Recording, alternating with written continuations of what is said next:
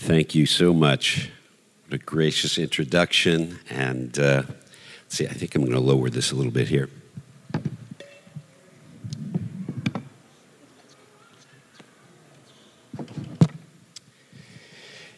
Well, it's a joy to be with you. I think the last the last time we were here was about uh, was two years ago at this time. We we come every time every every year around this time to. Um, uh, be with our daughters and our grandchildren and uh, uh, just share Thanksgiving with them. And so uh, we love the opportunity to be with you here. Because we know so many of you and have known uh, many of you through the years. And as Ralph was, was sharing a little bit I don't know that he realized he said this. We have not been in ministry since 1959. It was 1979, actually. I hope it wasn't written in there since 59. I was only eight years old then. But um, yes, we believe in bringing the young generations up quickly, don't we?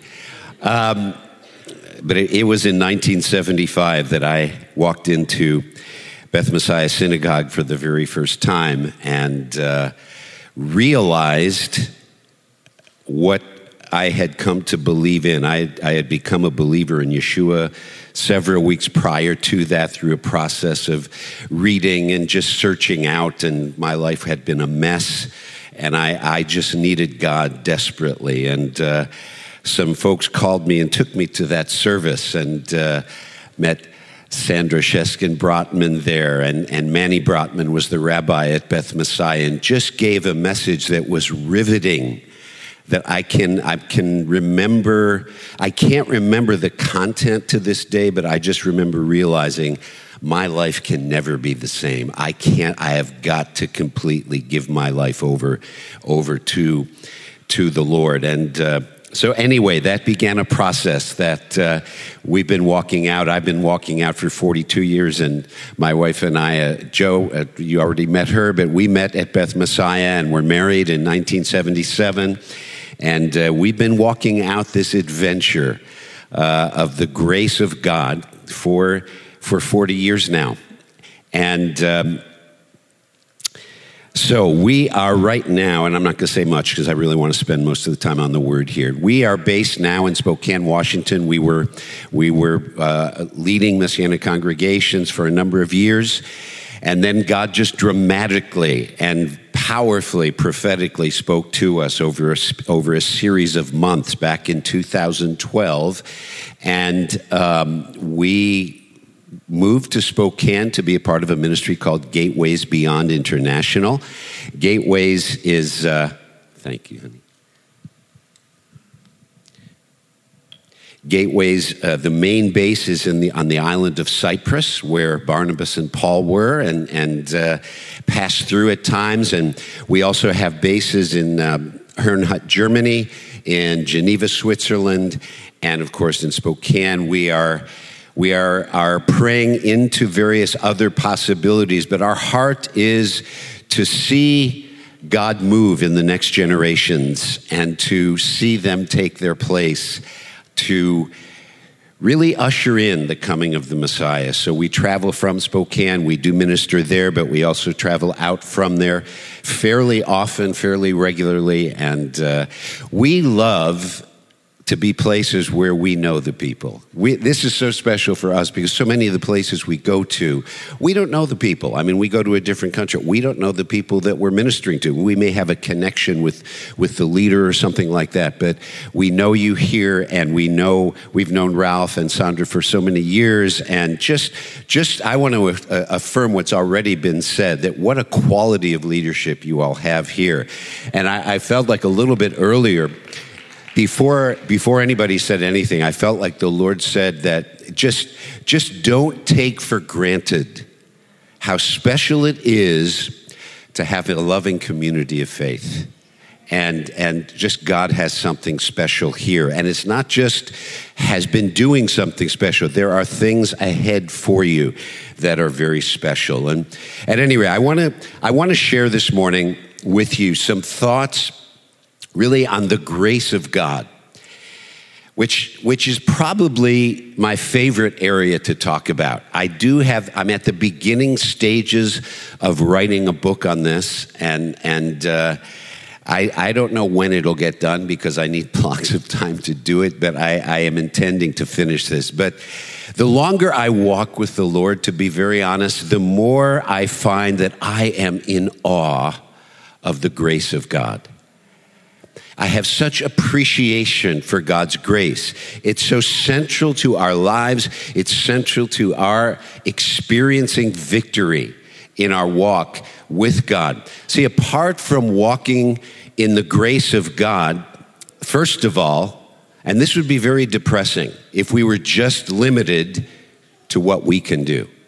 If I'm limited to what I can do, I may as well give up and find something else to take up my time.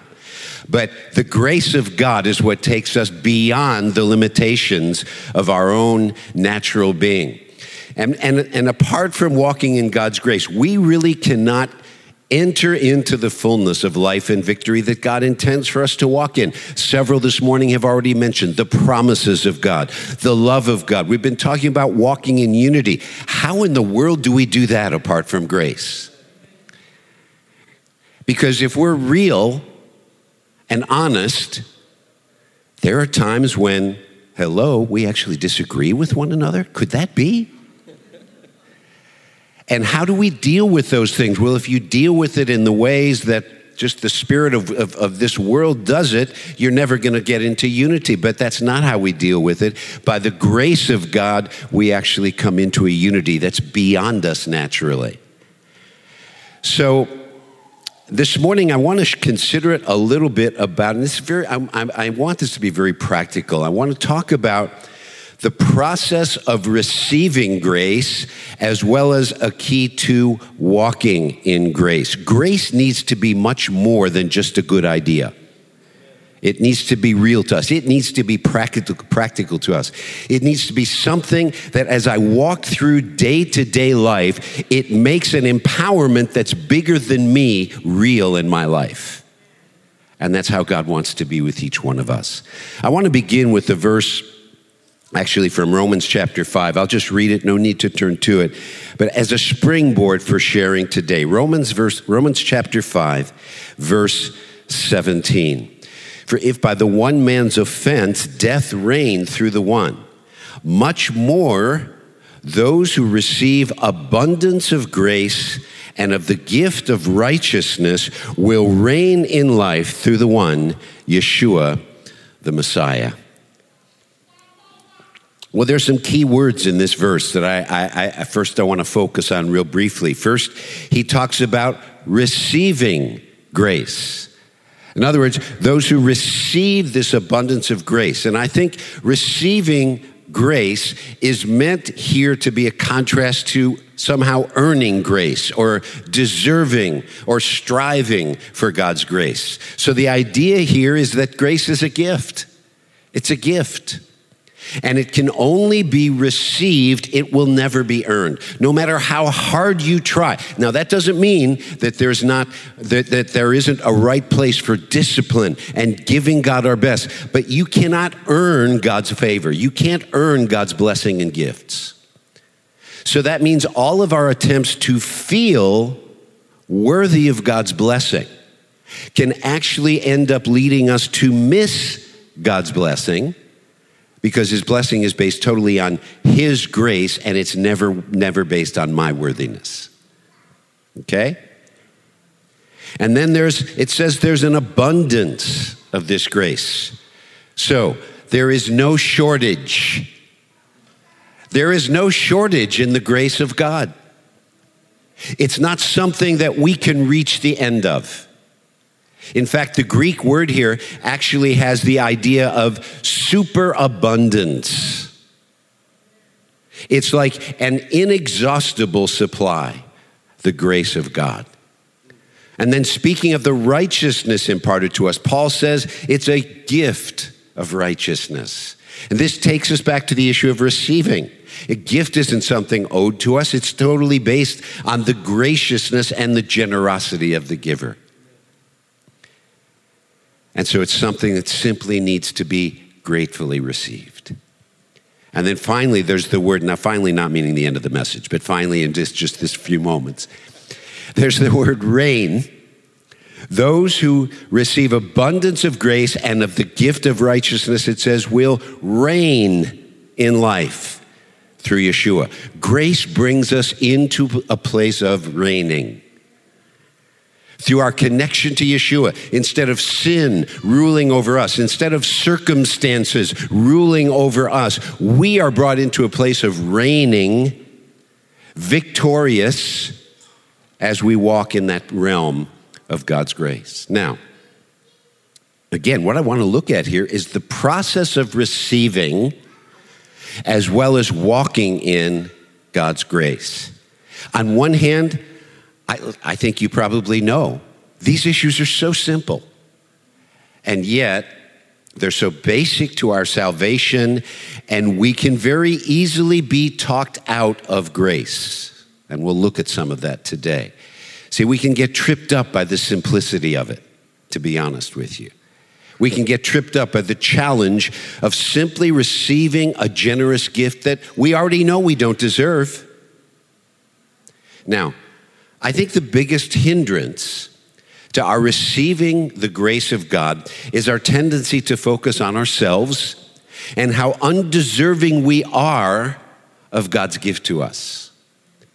Focusing on how undeserving we are, listen closely here. We focus on how undeserving we are, and so it becomes reasonable for us to entertain the idea that I'm just too unworthy for this.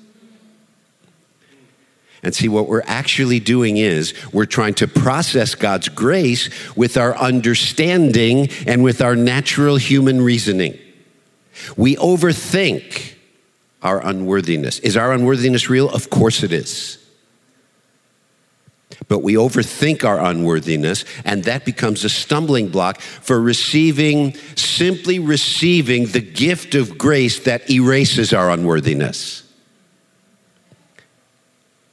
So again, are we unworthy of God's grace? Yes, we are. We will never be deserving. What that, what, that does, what that does not mean is that we walk around day by day thinking, I'm so unworthy, I'm so unworthy, I'm so unworthy. What it does mean is we understand that I can never be deserving of this gift of, of forgiveness and cleansing and righteousness. And that's why it's a gift of grace. And therefore, we've got to be looking beyond what natural reasoning tells us we deserve. So here's the bottom line we often try to process the goodness of God with our understanding and with our reasoning. But we all know the verse, Proverbs 3 5, trust in the Lord with all your heart and do not lean on your own understanding and reasoning. See, our understanding is incapable of comprehending God. Have you figured that out yet? I hope you have. Or I hope you are figuring it out. It's like one of these lifelong things because we, re- we revert back into that place where we think we've got it figured out. And then God just takes us into something else where we realize, no, I really don't have this thing figured out. See, our understanding is un- incapable of comprehending God. So we find ourselves thinking, well, I'm just trying to understand how can God be so good to me? Friends, t- stop trying to understand it. He is bigger than what we're capable of understanding. So we've got to go beyond what we can understand, and that's when we step into the realm of faith and trust. We will never be able to relate to God any other way. We must embrace the call to trust God and not think we can somehow figure God out or make sense of His grace. So here's something we've got to settle in, in our hearts and minds in order to come into this place of trusting God. We have to realize that everything, every, say everything. Okay, everything about God and about His goodness to us is beyond our understanding. Think about it. As we see some of the new covenant descriptions of God's gracious works in our lives, Ephesians 3, He brings us into a love that surpasses knowledge. It's a love that goes beyond what our minds can comprehend. Philippians 4, he offers us a peace that passes understanding. Peace that def- it, it actually defies logic and defies human understanding. 1 Peter 1, he offers us a joy unspeakable and full of glory.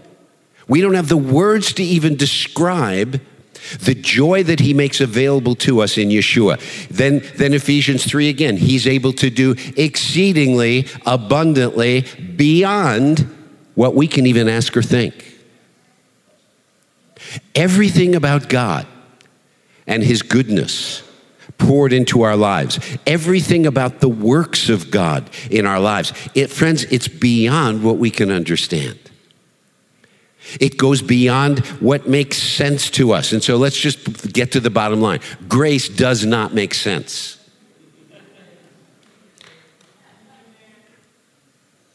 So here's the point we've got to stop trying to make sense of God's grace to us because everything about God's grace goes way beyond logic and common sense. Do you follow?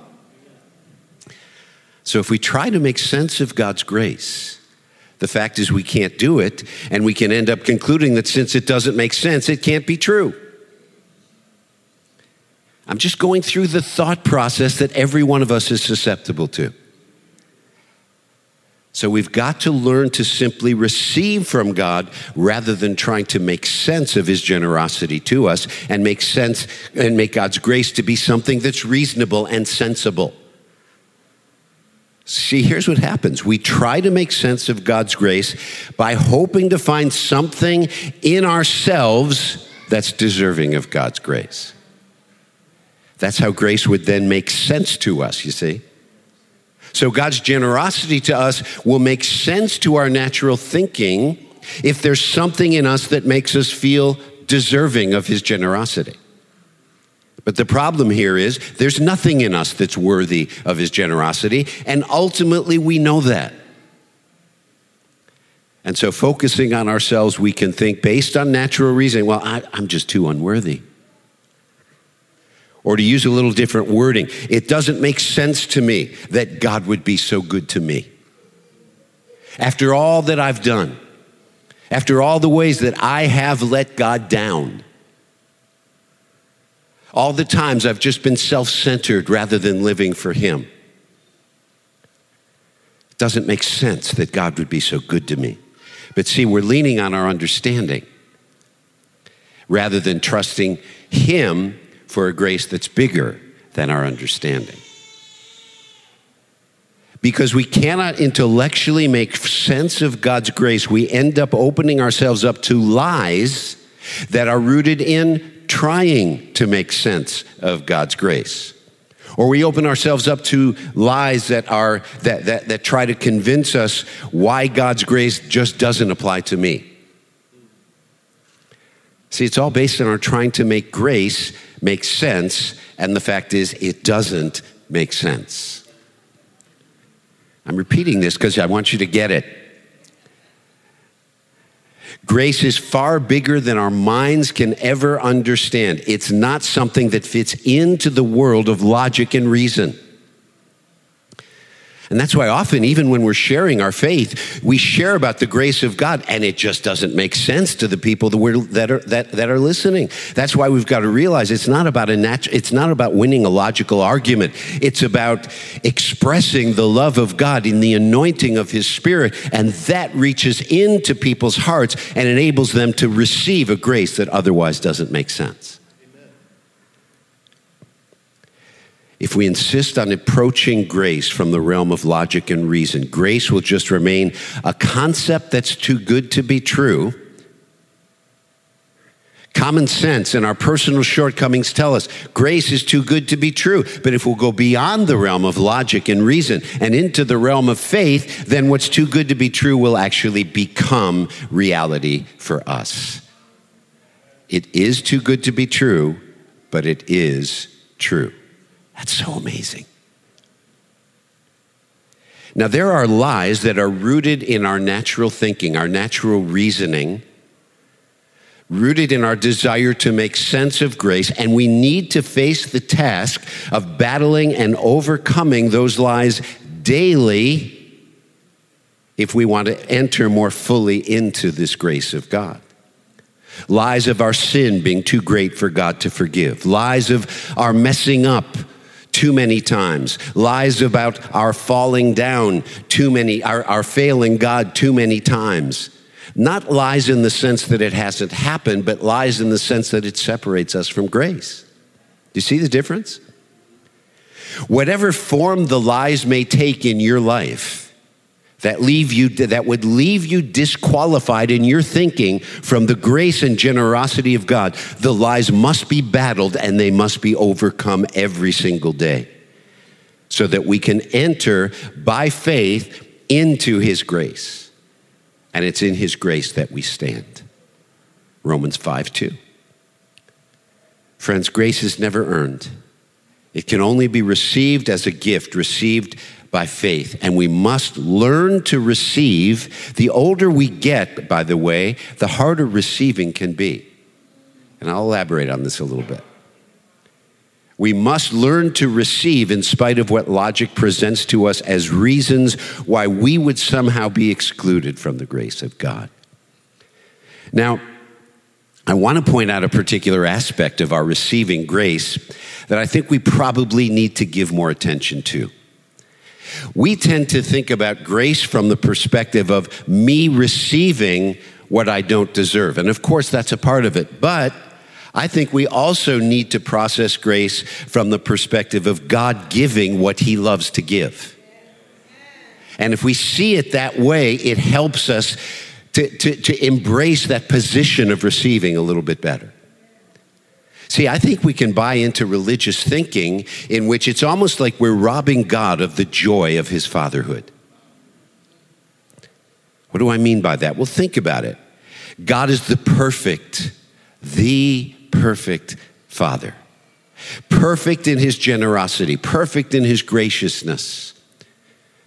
God has given a gift to humanity, the greatest and most wonderful gift ever given. And that gift, of course, is his son, Yeshua. And then in Yeshua, we're given this amazing access into the realm of God's unlimited goodness and generosity, access to a grace that's totally beyond what our minds can, can comprehend, beyond what makes sense to our natural thinking.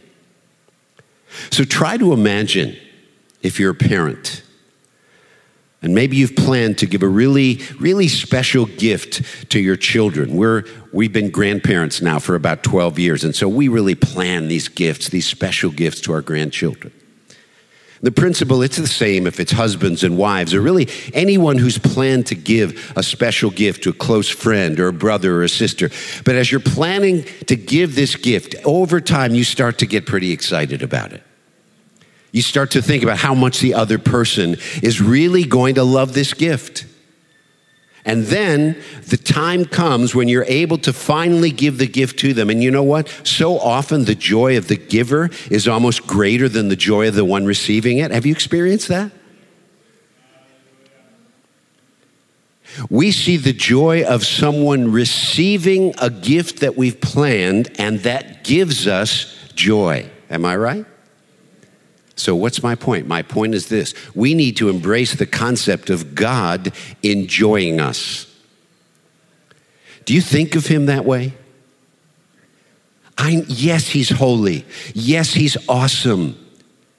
Yes, He's perfectly righteous. And I, I know all the things we can come up with that tell us why just to receive him as an amazing, loving father, it just doesn't make sense. I know them because I've come up with them just as you have. But we need to think of God as that amazing, loving Father. He has joy in our receiving His gifts of grace. His joy is in our receiving it. It's not in seeing us try to figure out how we can be worthy of it. Or trying to figure out if we've somehow disqualified ourselves from it. Friends, God has no joy in that. In our natural human reasoning by which we determine, well, he's so holy and I'm so undeserving, and therefore I, I can't just receive what he wants to give me. Well, see, that may make sense to us, and it may even be well intentioned, but it doesn't give God any joy at all. Because we're processing this incredible gift of, of grace with our natural minds and basically cutting ourselves off from it. Friends, God has joy in our receiving of this incredible gift that we do not deserve. He doesn't want you to try to figure out how you can be worthy of this gift. You're not worthy of it. You won't be worthy of it. You know it, and He knows it. His joy is in seeing our joy as we would receive His grace and walk in it. His joy is in seeing our joy as we discover more and more this inexhaustible mercy and empowerment from God that lifts up our lives and takes us beyond our natural limitations as we realize, wow, grace really is at work in my life. We walk in that place of, of receiving forgiveness alone, and we grace really is working in my life. Thank you, Lord. Or we walk in the grace to forgive somebody else. Pastor Ralph was talking about that earlier. Grace really is working in my life. See, we, we can't forgive each other apart from grace because human reasoning talks us out of it. Well, they're not really repentant. That's not a condition. That's a condition for that person to be right with God, but that's not a condition for us to forgive them and release them. Now, that's an ideal, but it's not a condition for our place of forgiving. His joy is in seeing our joy as we discover this inexhaustible grace and we see, yes, God is actually working in me. God gives us grace because He loves to be gracious. He loves to show generosity to us. That's His nature. And so if that's his nature, then he must experience a joy in defying logic and therefore giving us a grace that we don't deserve.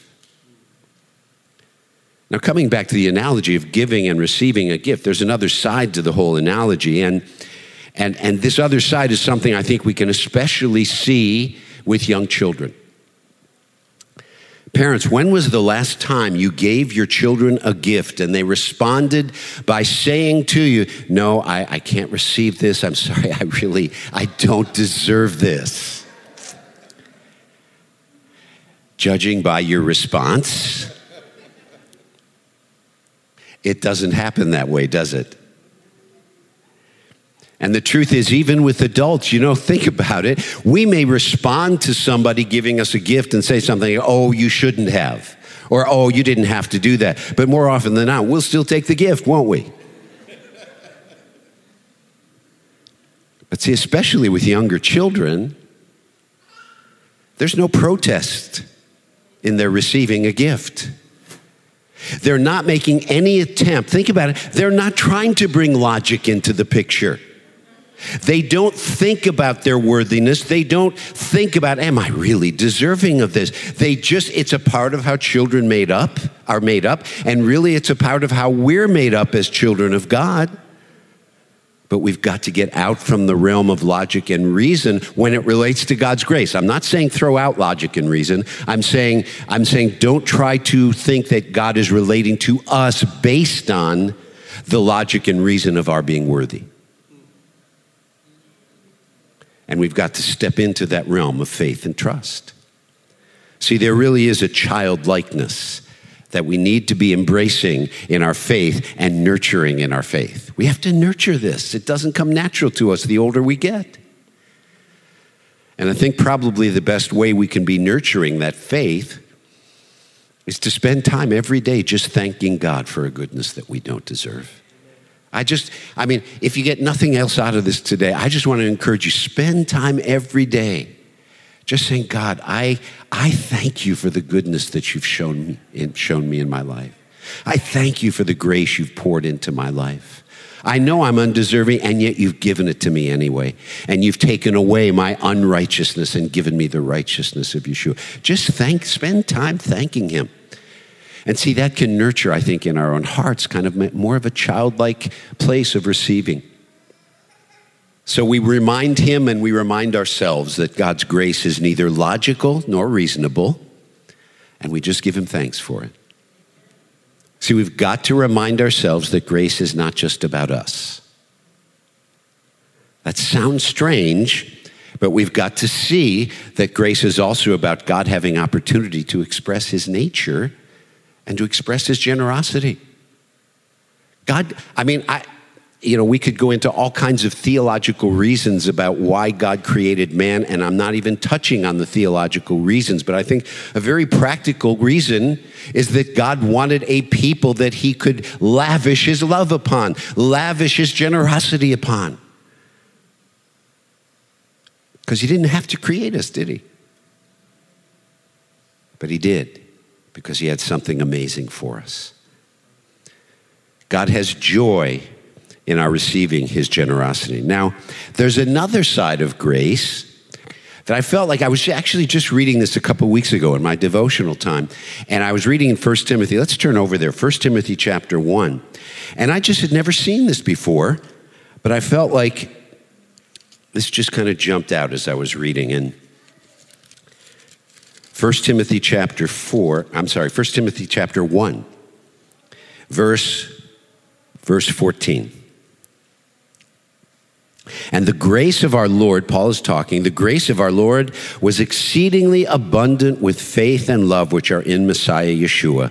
This is a faithful saying and worthy of all acceptance that Messiah Yeshua came into the world to save sinners, of whom I am chief. However, for this reason, in other words, to save sinners. For this reason, I obtained mercy that in me first, Yeshua the Messiah might show all long suffering as a pattern to those who are going to believe on him for everlasting life.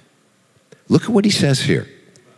He says, I was the foremost among sinners, the foremost, foremost among those deserving of the judgment of God and the displeasure of God but I receive mercy as an example to, uh, for others to be able to see how gracious God is on behalf of a people who are undeserving.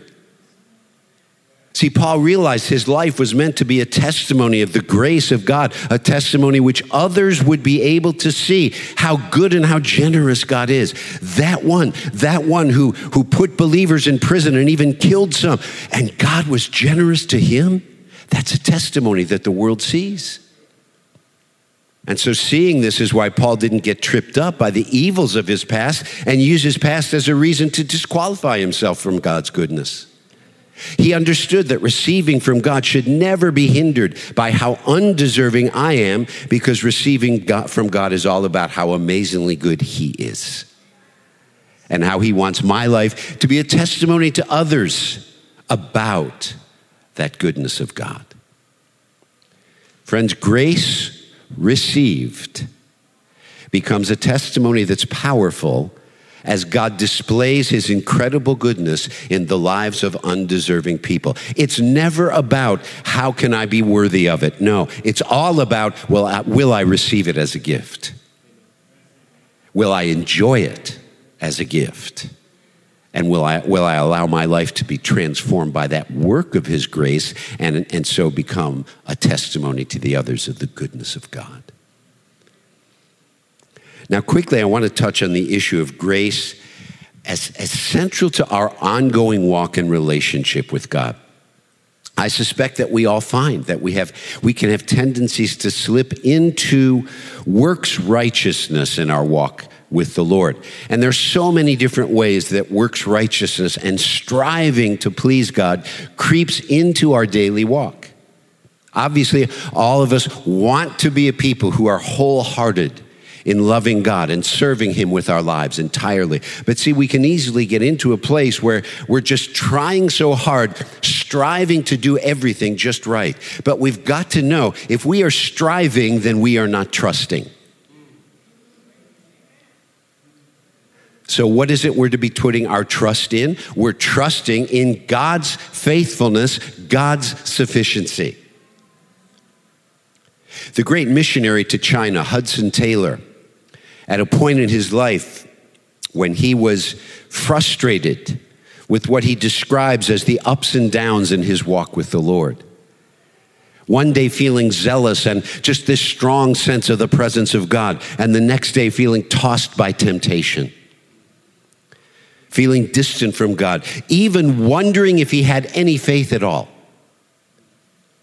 But God gave him a revelation that became the key to his coming into consistent victory in his life. And this is what he wrote.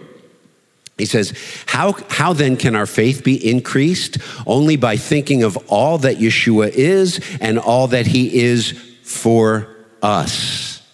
His life, his death, his work. He himself has revealed to us in the Word to be the subject of our constant thoughts, not a striving to have faith, but a stance of looking to the faithful one and resting in Yeshua entirely. And then he wrote this Once I used to try to think very much and very often about the Lord, but I often forgot him. Can any of us relate to that? The frustration, even the guilt of desiring to keep our eyes on God, but often forgetting Him and falling short of our desires. And understand, this was written in a time when, when he was pioneering the way for a missions work in China that was incredibly fruitful. This wasn't at some backsliding time.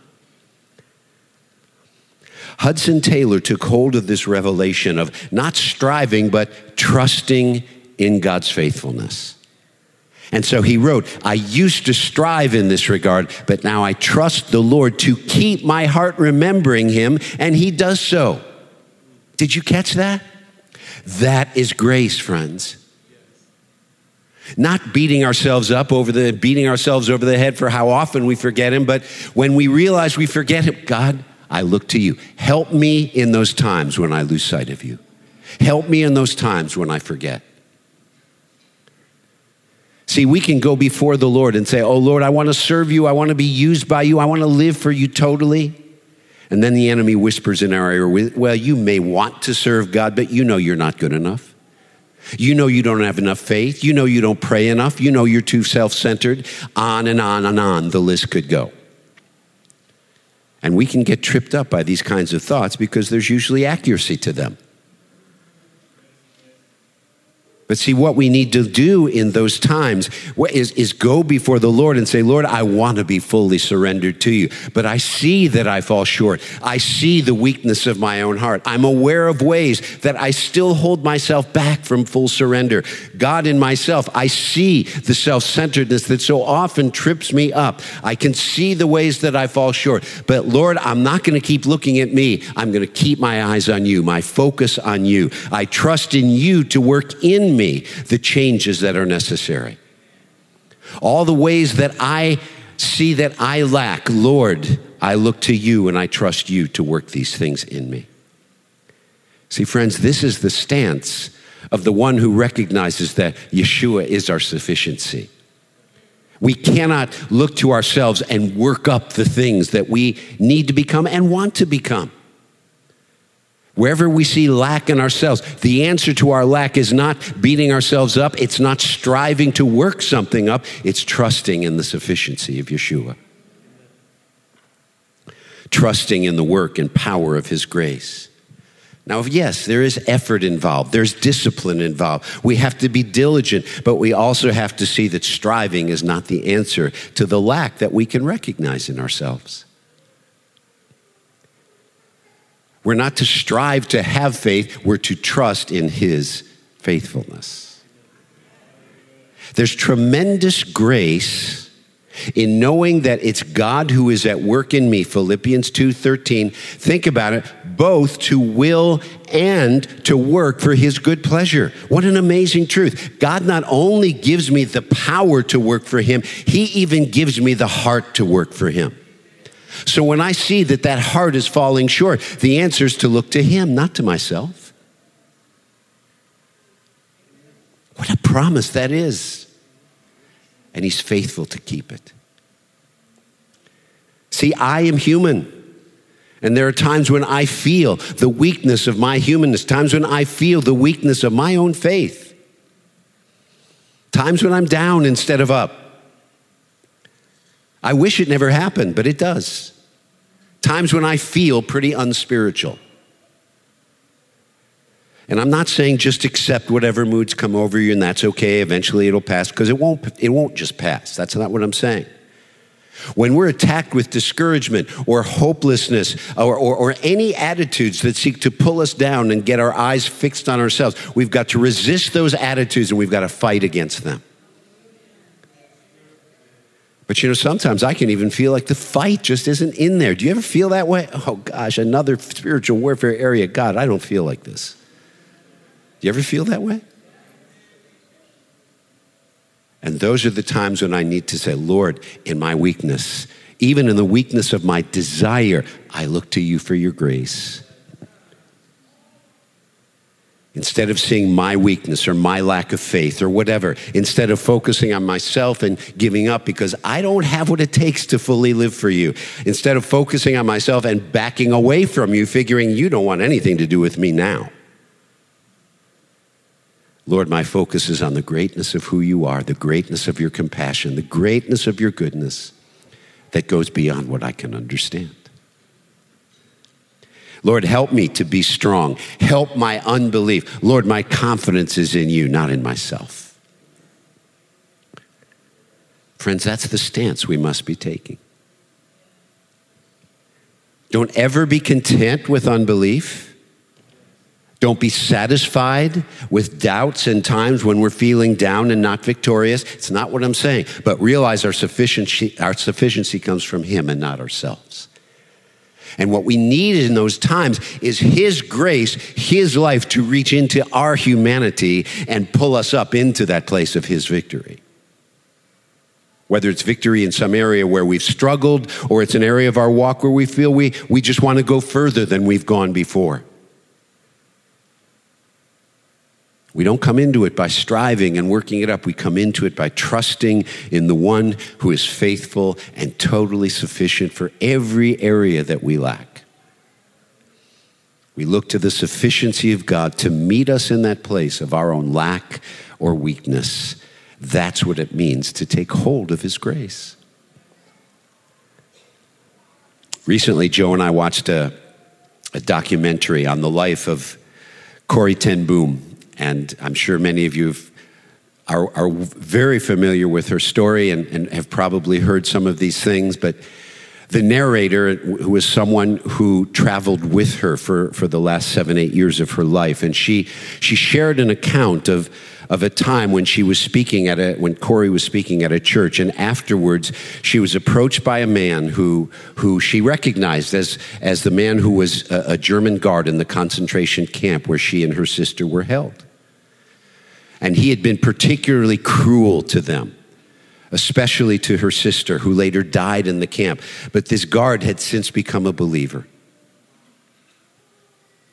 And he approached Corrie and he reached out his hand, asking her to forgive him. And for a brief moment, and I mean, this is just over a, a, a, period of maybe a couple of seconds, this is going through her mind. She could not do it. She couldn't do it. That's because forgiveness the way God asks us to walk it out is impossible. That's why we need grace for it. She said she couldn't take his hand, and so the narrator goes on to say, She stood looking at the guard who had been so cruel to her and her sister, and she knew she could not forgive him. It just wasn't in her to do it. All she could think of was her sister's suffering. But then, for a brief moment in her heart, she turned to the Lord and she said, Lord, help. By the way, that is a really good prayer. In those times when we feel like, I don't have any eloquent prayer, Lord help is really good. It works. She said, Lord, help. And the Lord impressed on her heart Romans 5 5 that the love of God is poured out into our hearts by the Holy Spirit. With that, she said, the Lord gave her a revelation that she wasn't expected to work up some kind of false love for the man, but she could receive from the Holy Spirit what was needed in order to forgive the man. She said, Lord, forgive me for the hatred and bitterness in my heart, and thank you that you've brought your love into my heart through the Holy Spirit. Thank you that your love in me is victorious over my hatred. And at that moment, my hatred disappeared, and I took the man's hand and forgave him. It's so powerful. She didn't try to work something up, but she looked to the one who is perfect love in order to love herself and forgive. She also didn't sink into condemnation and a sense of her failure. Oh, I can't forgive the man. I must be such a terrible person. No. She looked to the Lord, who is the source of everything we need for life and godliness, and she was empowered to do the impossible. I think the Lord is bringing this up for a reason. And Pastor Ralph shared it twice earlier. This forgiveness issue is huge. Yes, it's impossible. That's why you need God for it. God, would you help me do what I don't want to do? Would you help me do what I can't do in and of myself? Be the love in my heart by which I will forgive those who have hurt me, those who have wronged me. Friends, the only answer to our shortcomings is seeing God's grace and resting in that grace. So be alert to those times when you may be slipping into a striving mentality in response to the weaknesses that you may see in yourself. We can never be looking to ourselves to be the source of the victory that we need. It just doesn't happen that way. It's not our efforts to be righteous or holy or spiritual that are key. It's our trust in what Yeshua has done for us and looking to Him for what we don't have. Those who receive abundance of grace and of the gift of righteousness will reign in life through Yeshua. Let's stand together.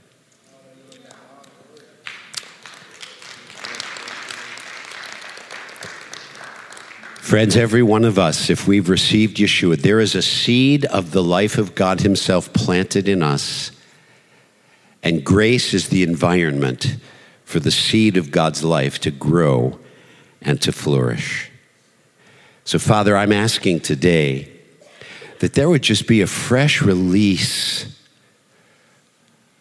an impartation of revelation of your grace in each of my brothers and sisters here today. Lord, we stand before you recognizing we need you. We don't have what it takes to serve you, but you do. And so, Lord, we just, we just give you our yes. Yes, Lord. Hineni. Here I am. Faults and all. And Lord, I thank you that you receive us. You receive us with our faults and weaknesses, and then you impart that grace to us that enables us to be overcomers in all of these areas. Lord, help us to be patient in the process that we walk through. Thank you, Lord. Thank you, God.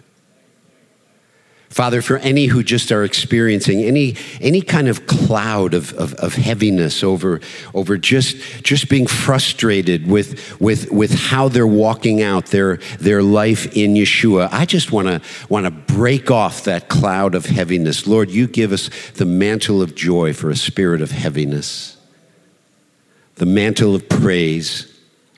Break through that today in the life of anyone who really needs that today. But then beyond it, Lord, beyond this day, as we all seek to walk in, in, in the reality of your grace and empowerment, help us in the times of our own weakness. Deflect our attention from, from ourselves so that we have our eyes upon you. And we just give you thanks and praise for who you are. God, you are so good.